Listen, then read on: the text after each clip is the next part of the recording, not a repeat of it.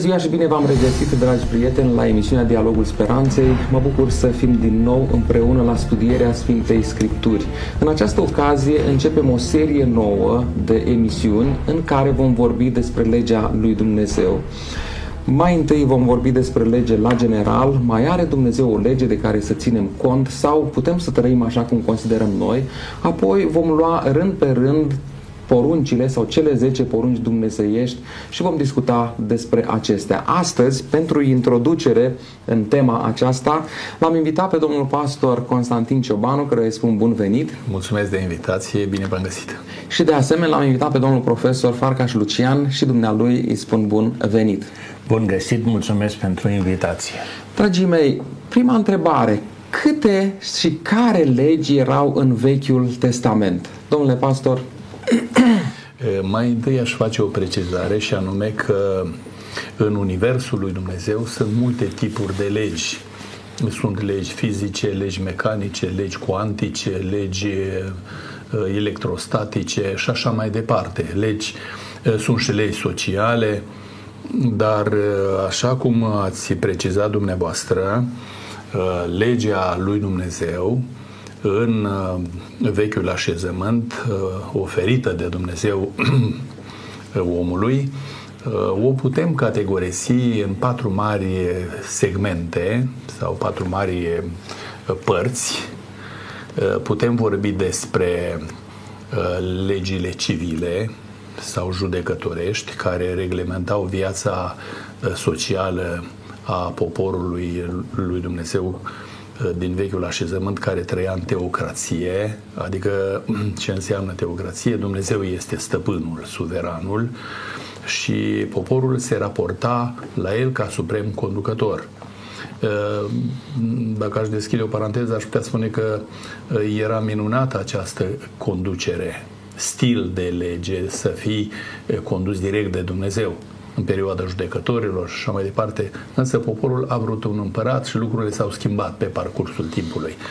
Deci legile uh, civile, Apoi, uh, un alt grupaj de legi uh, sunt legile ceremoniale sau legile jertfelor, care reglementau uh, lucrarea de la templu ce tindea spre împlinirea salvării prin Domnul Hristos la cruce.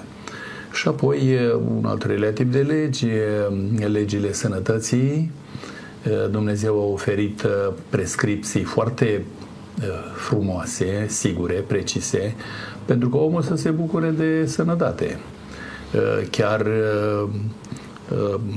a spus Dumnezeu înainte ca poporul să intre în țara Egiptului, dacă vei asculta de aceste porunci, nu te va atinge niciuna din bolile cu care am lovit pe egipteni, căci eu sunt Domnul care te vindică. Deci Dumnezeu uh, urmărea ca ei, respectând aceste legi, să fie sănătoși, să trăiască fericiți.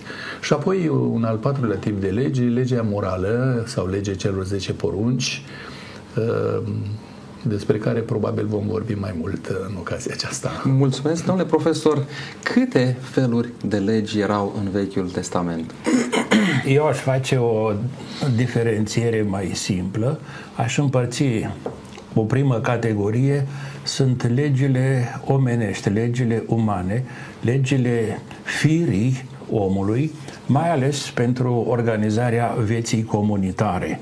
De aceea că le spunem legi civile, că le spunem legi, uh, știu eu, de administrative, indiferent cum le spunem, uh, aceste legi cred că în mare parte au multe în comun cu legislațiile altor popoare vecine. Diferențele nu sunt esențiale.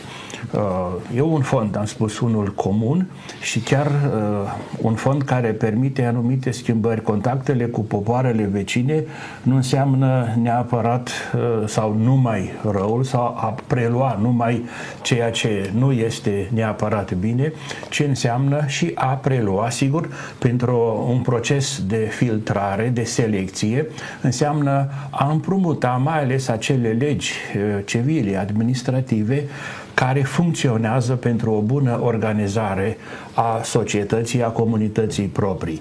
O a doua categorie specifice Israelului, specifice Vechiului Testament, sunt acele legi care și-au fundamentul în alianța dintre Dumnezeu și poporul ales care se bazează mai întâi pe alegerea poporului, mai întâi cu Abraham, cu patriarhii și încetul cu încetul, în diferite etape ale istoriei poporului Israel, avem și momente în care este comunicată legea lui Dumnezeu. Uh, sigur, în centru fiind evenimentul de pe muntele Sinai, în timpul Exodului, când se apropiau de țara promisă, de țara făgăduită și Dumnezeu dă cele 10 uh, porunci. Uh, noi spunem porunci, mai corect este să spunem cele 10 cuvinte, pentru că astăzi mai degrabă ni s-ar spune vorbe, că spune, știm că nu se iau în serios, dar dacă ne spune de lege, de porungă, legea, știu eu, câte legi se mai fac acum ca să depășim problemele aduse de frigul iernii. De câte legi avem nevoie și parcă ne strânge puțin, nu numai în spate și la pungă, de aceea este bine pentru decalog, logos, nu? Mhm. Să vorbim și despre cuvintele lui Dumnezeu, pentru că știm în Vechiul, dar și în, mai ales în Noul Testament, cuvântul lui Dumnezeu este dătător de viață. Cine ar crede astăzi o poruncă dătătoare de viață, zice Exact, mulțumesc. Haideți să mai rămânem la domeniul acesta al legilor din Vechiul Testament. Care dintre, acești, dintre acestea își mai au valabilitate și astăzi și care și-au încetat sau împlinit uh, menirea, scopul? Domnule pastor? Înainte de răspunde la întrebare, aș mai face o precizare și anume uh, ce se întâmplă cu un individ sau cu un popor care nu a beneficiat de descoperirea legilor lui Dumnezeu așa cum le cunoaștem noi pe paginile Sfintelor Scripturii. E, de multe ori am întâlnit întrebarea aceasta pusă, zice, da, poporul acela sau indivizii aceia din junglă sau care nu au știut de legea lui Dumnezeu, ei cum vor fi e, raportați la divinitate? Și atunci Sfântul Pavel ne spune ceva foarte interesant în epistola sa către romani și dați-mi voie să citesc un gând de aici, din capitolul 2, spune așa, când neamurile, măcar că n-au lege, fac din fire lucrurile legii, prin aceasta ei care n-au lege își sunt singur lege ei, și ei dovedesc că lucrarea legii e scrisă în inimile lor, ă, fiindcă despre lucrarea aceasta mărturisește cugetul ă, lor și gândurile lor. Ă, interesant este că Duhul Sfânt luminează mintea omului și oamenii, neștiind despre legile Bibliei, totuși uh, au fost pătrunși de spiritul bunătății, al dreptății, al dragostei divine și în felul acesta ei l-au onorat pe Dumnezeu. De aceea Dumnezeu ține cont de lumina cât ai primit-o la un anumit moment dat și conform acestei lumini uh, vei fi raportat la, la lege. Doar o întrebare aici. E o concepție în popor care spune așa, mai bine să nu știu ca să nu fiu uh, tras la răspundere. E corectă această concepție sau nu? Mi-aduc aminte, eram în clasa șaptea și Uh, tata m-a trimis cu bicicleta, el avea stupi, era apicultor și să văd în prisacă ce se mai întâmplă. Și eu am traversat cu bicicleta pe trotuar, era acolo porțiune unde și era un polițist uh, foarte exigent în comuna noastră și m-a văzut, imediat m-a chemat la dânsul și m-a amendat și eu, așa ca un copil în clasa 7, am început să mă mai scâncesc, mai plâng, zic, n-am știut. Și mi-a rămas în minte ceea ce a spus dumnealui atunci. Zice, bă băiete, legea este din 61, pare mi se că a spus el, tu trebuia să o cunoști. Adică nu ne scutește această uh, băgare a capului în nisip ca struțul să nu știu nimic pentru că nu sunt tras la răspundere. Nu, lucrul acesta nu, nu e valabil, mai ales când e vorba de dreptate, de dragoste, de raportare la semenii noștri. Am înțeles. Uh, mai ales că acum în Iași, chiar la Patriarhie, la Mitropolie, iertați-mă aici, este un magazin în care putem să cumpărăm Cuvântul lui Dumnezeu. Sunt multe, dar suntem chiar în zona aici, da, da. Uh, unde e sediul televiziunii și putem să cunoaștem voia lui Dumnezeu. Întorcând la întrebarea, uh, care dintre aceste legi au aplicabilitate universală, care au fost pentru Israel? Cum le-am putea noi înțelege? Aș începe cu legea civilă sau legea administrativă în cadrul poporului lui Dumnezeu. Era dată în mod expres pentru poporul Domnului din vremea aceea, unde teocrația, așa cum am amintit, adică conducerea supremă aparținea lui Dumnezeu și poporul se raporta prin judecători la toată viața administrativă a țării. Ori acum lucrurile nu se pot aplica la toate popoarele, pentru că nu toți uh, cred în Dumnezeu sau uh, acceptă conducerea aceasta teocratică. Și atunci legile acestea nu ne afectează pe noi, nu sunt valabile în dreptul nostru pentru că ele au aparținut în exclusivitate poporului Dumnezeu și zic, nu era rău dacă s-ar fi continuat așa pentru că plângea Samuel, profetul, și spunea, Doamne, ei nu mai vor să conduci tu, vor un împărat, vor un alt sistem ca celelalte neamuri și Domnul a spus, ascultă-i că nu pe tine te leapădă, ci pe mine. E interesant e că uh, aceste legi nu mai sunt uh, funcționale, uh, dar ar fi fost bine dacă ar fi continuat, poporul s-ar fi bucurat de prosperitate și de binecuvântări deosebite. Mergem mai departe și dacă vorbim despre legea jertfelor, toate reglementările care erau precizate în uh, cuvântul Scripturii, observăm că ele ținteau spre cruce. Uh, când Mântuitorul uh, și-a adus la împlinire misiunea de a salva neamul omenesc și jertfa lui a fost oferită la cruce, toate jertfele de animale care îl reprezentau pe el și-au găsit împlinire la cruce Uh, îmi vine în minte ce spunea uh, Ioan Botezătorul când Mântuitorul a venit să primească Sfântul Botez la Iordan, a ridicat mâna și a spus, iată mielul lui Dumnezeu care ridică păcatele lumii. Cu alte cuvinte, adevăratul miel, tipul întâlnise antitipul. De aceea la cruce, când Mântuitorul a spus, s-a sfârșit, toate aceste legi uh, uh, ale jertfelor și-au găsit împlinirea, pentru că vreau să vă spun un lucru. În două circunstanțe o lege nu mai funcționează. Când legiuitorul care a emis-o nu mai există sau um, este uh, îndepărtat de la conducere uh, sau în a doua situație, legile nu mai există când și-au găsit împlinirea, menirea, scopul pentru care ele au fost date. Ori legea jertfelor și-a găsit menirea în jertfa supremă, pentru că ele prefigurau jertfa Mântuitorului la cruce. Și dacă mergem mai departe, ne gândim la legea sănătății. Aici vreau să vă spun că e bine ca această lege să continue. Avem nevoie de sănătate. Vechiul proverb, mensano incorpore sano, minte sănătoasă în corp sănătos. Dumnezeu dorește ca noi să fim sănătoși și toate reglementările care au fost date prin legea sanitară ar fi bine să ținem cont de ele, pentru că Dumnezeu nu ne vitregește de unele lucruri care sunt pentru binele nostru.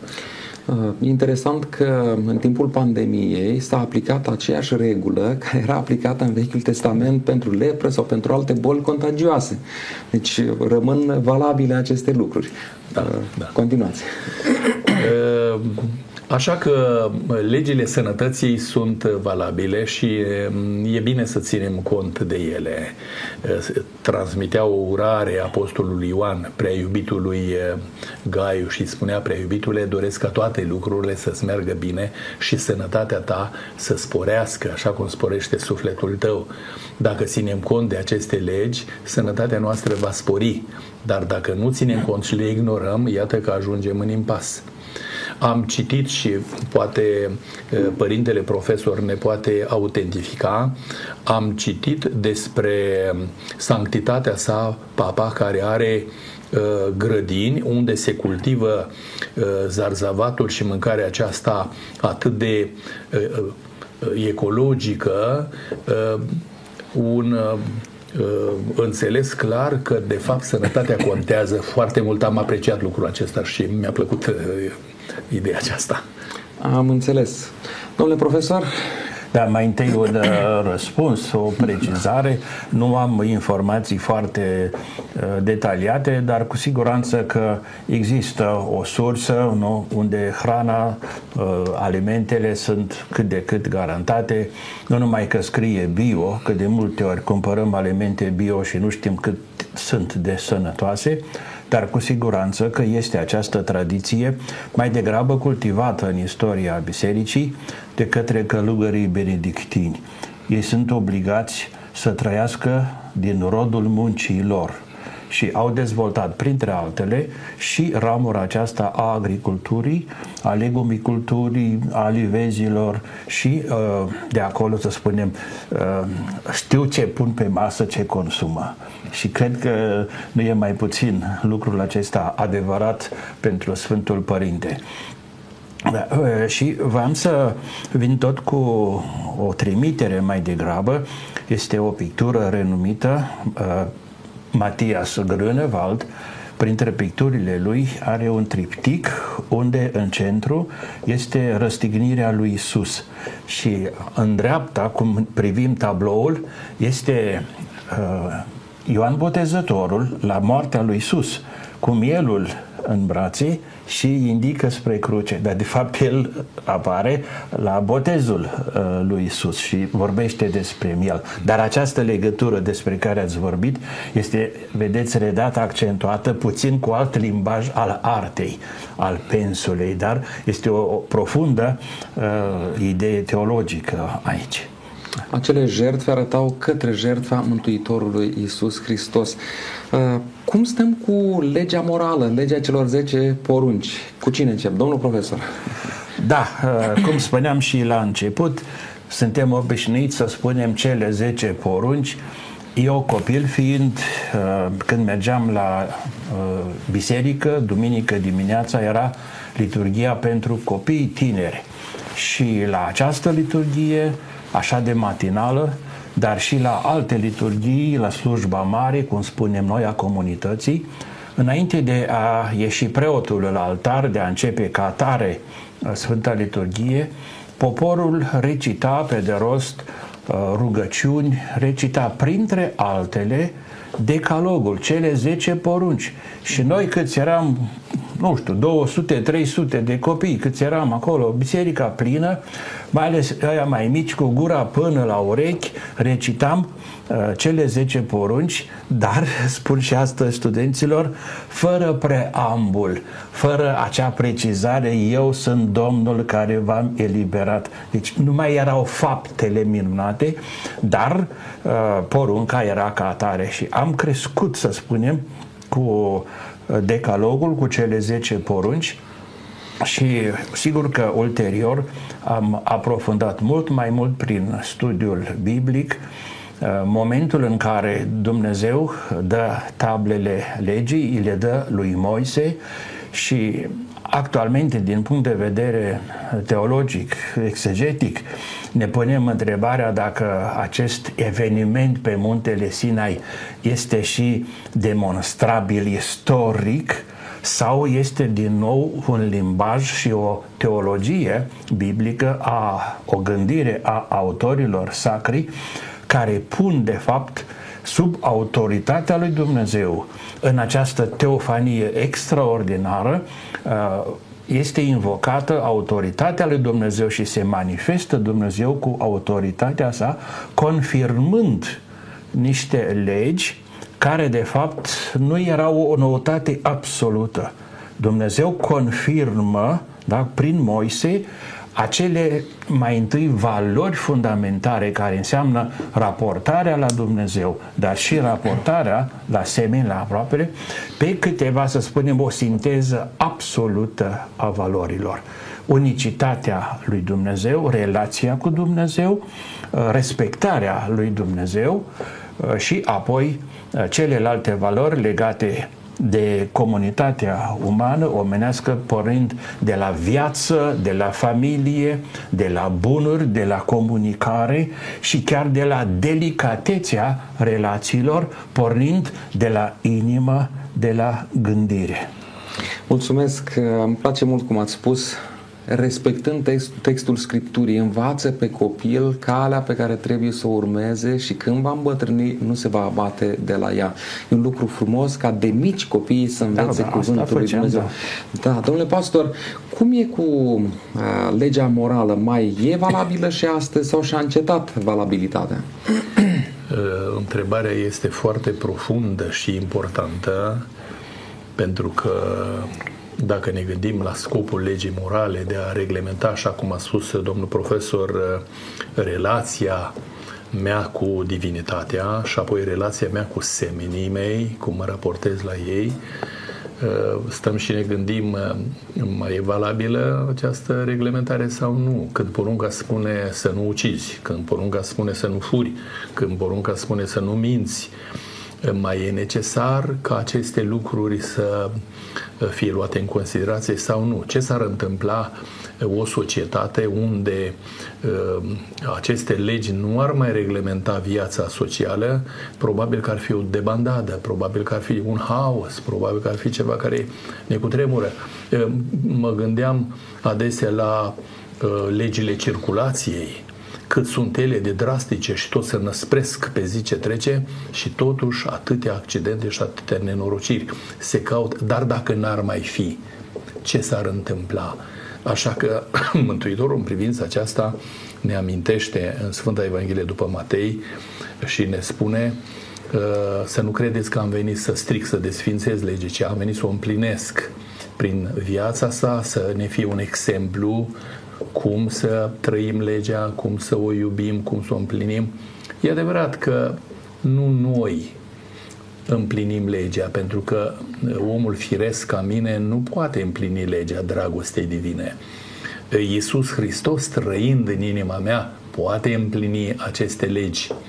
De aceea, în psaltire, ni se amintește în psalmul 40, tu n-ai voit nici jertfe, nici marder de tot, ci mi-ai pregătit un trup să vin și să-l salvezi pe om.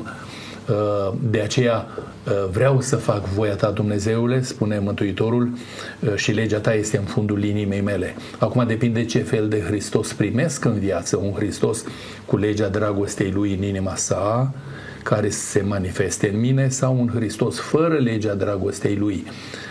Să rugăm pe Domnul să ne dea înțelepciune ca să-L invităm pe Hristos în fiecare zi, în fiecare clipă, să trăiască legea dragostei sale și atunci cele 10 porunci își vor găsi aplicabilitatea și în viața noastră. Mulțumesc. În teologie există o opinie care spune că legea morală este doar de la Sinai. E adevărat lucrul acesta? De când există cele 10 porunci sau legea morală? Putem să spunem așa, domnule profesor. Dacă ne referim strict la decalog, cele 10 porunci, cele 10 cuvinte, am putea spune, da, ca atare, ele există în istoria mântuirii de la uh, evenimentul Sinai, Moise, Dumnezeu, dar și acolo au fost ceva probleme pentru că întârziind Moise pe munte, poporul s-a plictisit, a pierdut răbdarea și atunci practic este o schimbare de referință chiar la prima poruncă. Eu sunt Domnul care te-am eliberat, iar poporul, aici cade și Aaron, da, într-o cursă întinsă, nu? Spune, este vorba de vițelul de aur și deja cu jertfe, cu tot felul de simboluri, ritualuri, cinsteau Uh, vițelul, atribuind vițelului de aur făcut turnat de om acele semne minunate pentru care singurul autor și autoritate era Dumnezeu.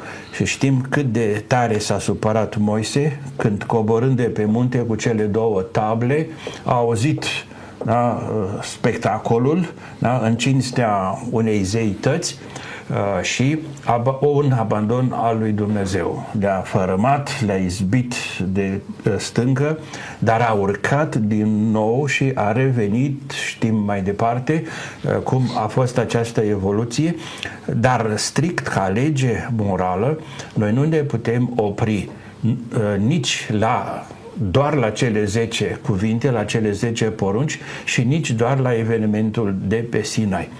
Pentru că ne întrebăm chiar înainte de uh, momentul Sinai, chiar poporul ales de la Abraham, Abraham n-a cunoscut, n-a practicat legea, legea morală, dar și în afară de poporul care a fost ales. Celelalte popoare chiar nu aveau nicio lege. Dacă ne uităm la legislațiile timpului, istoria, arheologia și alte științe, nu, ne arată câte legi erau, dacă codul Hammurabi, nu? Ne gândim ce legislații și legislații chiar bune și să ne gândim că și poporul ales în diferite momente, fie în Egipt, dar mai ales în Babilon, sclavia din Babilon, sigur că a fost foarte greu dar a fost și o îmbogățire preluând, cunoscând și alte valori, preluând aceste valori și ceea ce este foarte interesant, că autorii sacri și tradiția, să spunem, morală a Vechiului Testament uh, și prin profeți, dar și uh, alți cunoscători ai legii au dat spre deosebire de alte popoare, alte religii, în Vechiul Testament aceste porunci capătă uh, un grad mai ridicat de universalitate și de aceea uh, legea morală, cele 10 porunci, nu este un monopol al unui popor, al unui trib, al unui clan.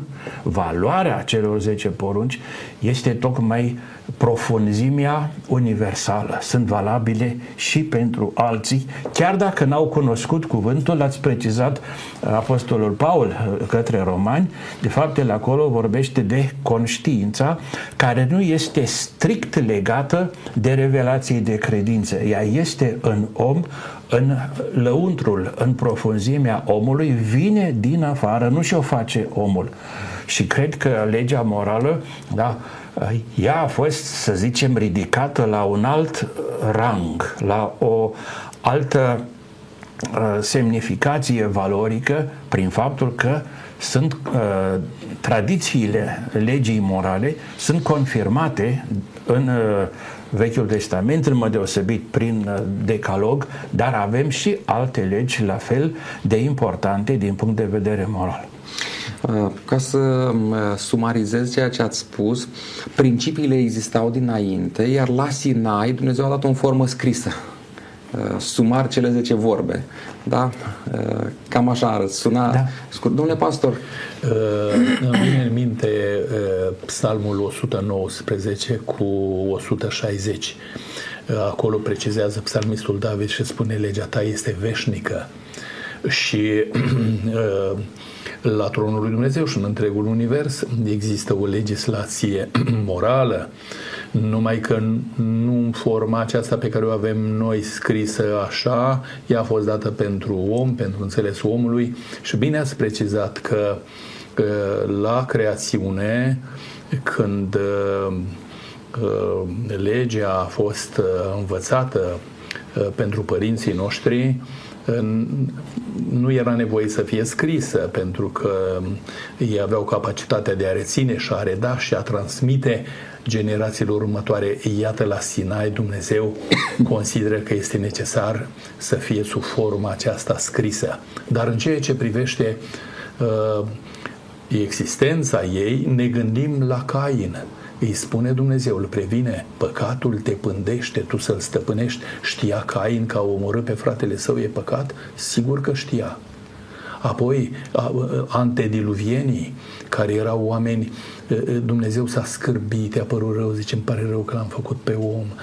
Imoralitatea și crima și toate acestea, o, o generație de, de oameni care a trebuit să fie mistuiți de, de potop. Sau Iosif, fiul lui Iacov, când l-a demenit nevasta lui Potifar să calce porunca a șaptea, Iosif se sperie, se îngrozește și spune cum aș putea să fac un rău așa de mare și să păcătuiesc împotriva lui Dumnezeu. Știa Iosif că porunca spune să nu desfrânezi. Iată că lucrurile acestea, chiar dacă nu erau în forma scrisă apărută la Sinai, ele erau cunoscute chiar până, până la Sinai. Bun. Haideți să vedem cum uh, este în formă scrisă legea celor 10 porunci. Putem să o împărțim în două capitole sau nu? Dumneavoastră aminteați ceva, domnule profesor. Da, cu siguranță că uh, cele 10 porunci, cele 10 cuvinte au două dimensiuni fundamentale. Una este cea verticală, raportarea la Dumnezeu sau la divinitate ca să facem un dialog discret și cu alte tradiții morale, etice, raportarea la divinitate. Noi știam de la școală că religia a fost de ei inventată, de clasa stăpânitoare, ca să îi țină pe muncitori, pe țărani sub ascultare și așa mai departe, în timp ce în la începutul secolului 20, pe parcursul secolului 20 și astăzi și mai mult, când uh, partea religioasă, partea moral religioasă sau invers, religios, uh, religios morală, era considerată o lucrare a omului, uh, astăzi științele, studiile antropologice ne arată că structura religioasă, componenta religioasă a omului face parte din esența lui. Fără religiozitate, spunem, fără morală inspirată de religie, de credință, omul nu este întreg. Este o parte, este împărțit, este segmentat. Uh, ori uh, lucrul acesta îl vedem în decalog. Mai întâi este importantă relaționarea la Dumnezeu. Și Uh, nu este un Dumnezeu pe care îl creează oamenii, îl cioplesc, îl toarnă da? în, știu în bronz sau așa ceva. Important este că inclusiv în uh, conferirea decalogului nu este inițiativa omului, este inițiativa lui Dumnezeu. Bine. Și am putea spune, uh, înainte de a se raporta omul la Dumnezeu, este Dumnezeu care se raportează. A vedea scena Uh, uh, cu Moise și cu rugul care arde, nu se consumă, dar este semnul prezenței lui Dumnezeu. Dumnezeu are această inițiativă. Și noi avem această împărțire de la Sfântul Augustin și a rămas în tradiția creștinismului occidental. Uh, primele trei porunci da? sunt pe o tablă și o reglementează, clarifică și învață raportarea la Dumnezeu, primele trei porunci, uh, în timp ce celelalte uh, dau orientări, învățături, dau ajutor, dau viață raporturilor interpersonale în comunitate, pornind de la individ nu? Uh, și apoi la comunitate. Relația în familie, între părinți și copii, între soți, între porunca este mai largă, nu numai așa sintetic cum o găsim în uh, Exod, uh, puțin, puțin mai altfel pre, uh, formulat în Deuteronom. Nu? Dar apoi vine valoarea absolută, valoarea vieții. Să nu ucizi. Apoi, valoarea familiei, unde este sanctuarul vieții, în familie trebuie să apară viața, să se nască viața uh, și acolo trebuie să se maturizeze, să se împlinească și chiar să se stingă, să apună. Astăzi e o problemă foarte delicată, dar și celelalte probleme, dreptul la proprietate, nu? Știm că acest drept a fost grav încălcat de gândirea socialistă, comunistă și mai alev sângeros a aplicat această distrugere a dreptului la proprietate. Eu am prins copil fiind, cred că era 62-63, când în satul nostru, în comuna noastră, uh, ne-au fost luate toate bunurile, și caii, și căruțele, și pământul, cum spunea tatăl meu, uh, ne-a lăsat la sapă de lemn. Uh, ori aici, de fapt, dacă vreți, Uh, porunca, noi avem în uh, lista noastră, nu este porunca a șaptea, să nu furi, adică să nu te legi de proprietatea de drept de iure a celuilalt. Nu? Și a, apoi comunicarea, adevărul și sensibilitatea internă. Deja să nu poftești, să nu... Un act exterior tu îl pregătești deja în inimă, dar îl pregătești și cu rațiunea. Iată de ce Uh, este așa de importantă uh, această raportare. Am uh, făcut recent o călătorie cu studenții, da, imaginară. Am făcut o călătorie la Târgu Jiu, unde este trilogia marelui sculptor, artist Constantin Brâncuș. Acolo avem Tridum Pascal. Cine interpretează nu știu ce cheie e problema lui. Acolo avem masa tăcerii, da, în parc, da? De acolo, de la masa tăcerii, masa cu 12 scaune, Iisus cu discipolii la masa, la cina de taină, ieșirea, întâlnirea cu Iuda, poarta sărutului, este poarta trădării, sărutul trădării. E frumos că tinerii merg acolo, fac poze, fac uh, selfie uh, și logodnici, e frumos, dar noi reținem această uh, pagină așa de dramatică pentru că apoi, atunci, total în afara cetății Târgu Jiu, unde este coloana fără Uh, fără de sfârșit, coloana infinitului, de fapt, prelungind dimensiunile principale, găsim verticala, înălțimea coloanei, vreo 30 de metri, iar ultima piatră, ultima componentă, nu e întreagă, e jumate. Ne obligă să trasăm noi, Brâncuș ne obligă pe noi să ducem lucrarea lui mai departe, să trasăm orizontală și atunci avem raportarea, este crucea lui Curios, este Domnul înviat care ne raportează prin moartea și învierea Lui. Ne raportează la Dumnezeu și în același timp ne raportează la aproapele. Haideți să facem comparație, sugerăm ascultătorilor noștri lectura pe, în această cheie. Să citească Luca 15, fiul risipitor, tatăl către fiul și la fel parabola bunului samaritean, omul către seminul său. Bun, mulțumesc, domnule uh, pastor.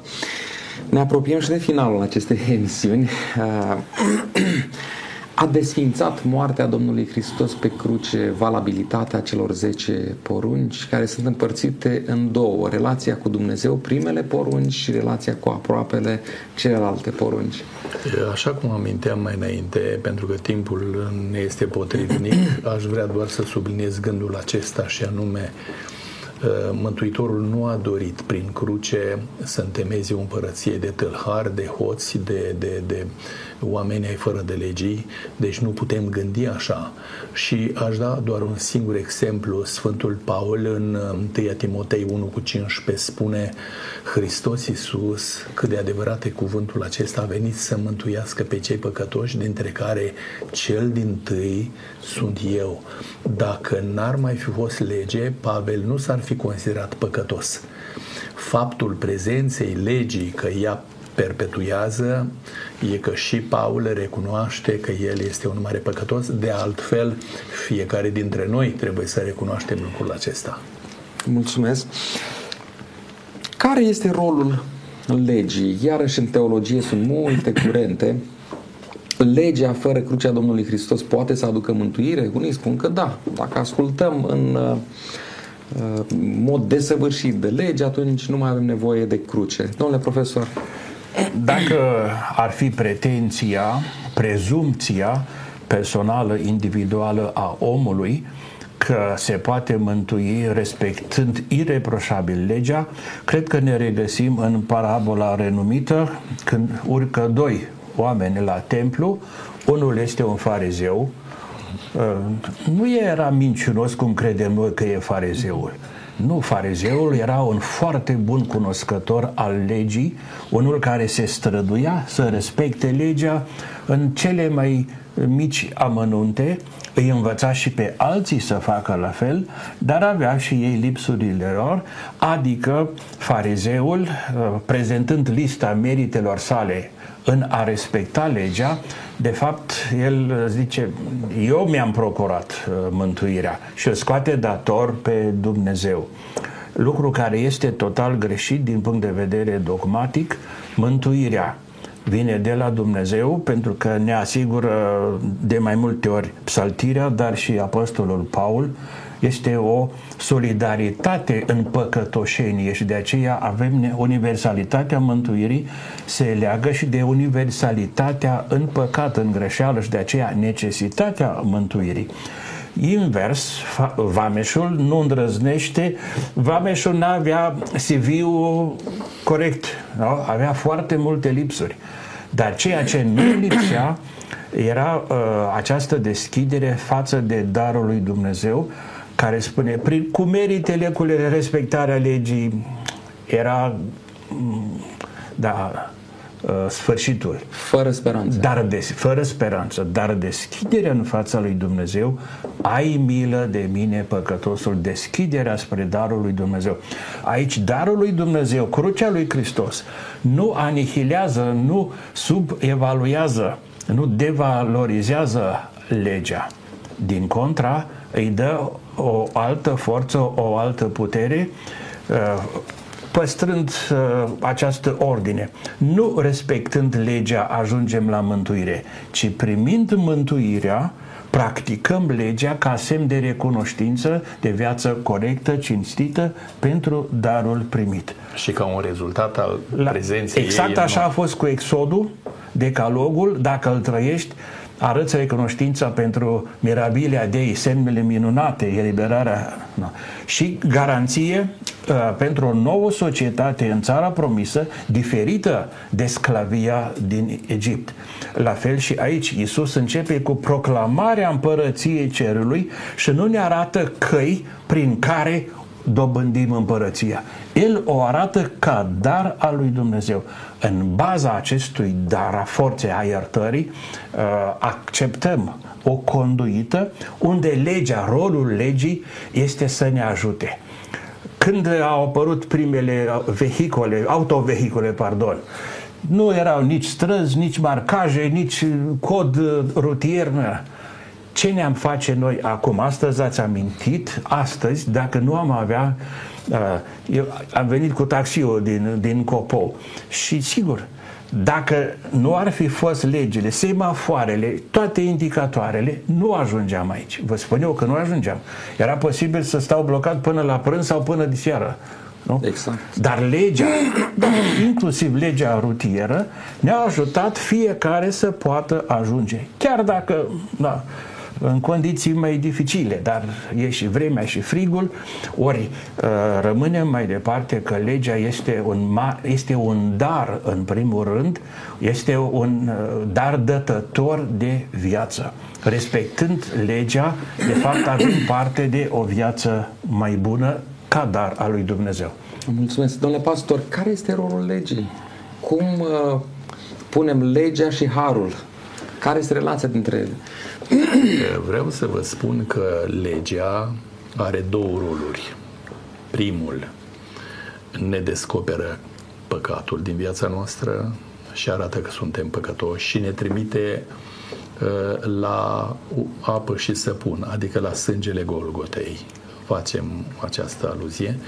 Și în al doilea aspect, legea uh, confirmă dacă noi suntem sub incidența ei sau nu. Vă aduceți aminte de leproși. Leproși erau păcătoși, simbolul păcatului lepra. Vin la Mântuitorul și Mântuitorul îi vindecă, dar interesant zice, duceți-vă și arătați-vă preoților. De ce? Pentru că în vechiul așezământ preotul avea și rolul de medic. El constata dacă într-adevăr s-a rezolvat situația deci legea descoperă păcatul și legea confirmă dacă eu sunt sub incidența ei sau nu. E foarte important lucrul acesta, dar nu rezolvă problema mea.